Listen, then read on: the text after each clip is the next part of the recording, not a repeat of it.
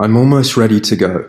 These days I've been asking around who is already in Molise, and everyone told me, Molise? Molising? What? Okay, definitely it's really an unknown Italian region. I'm leaving alone, but I'm sure I'll meet some interesting people there. I'm preparing the first stages because I will arrive in Venafro by train from Rome, but then I will follow my instinct, or even curiosity.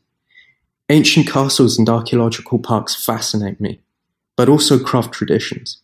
The village of bells and the village of knives, for example. I think that in my backpack I'll put very few things. I prefer to leave with an empty backpack and bring back beautiful and artisan crafts from Molise. I will take a map, however, because I love to mark on paper the path that I'm going to take.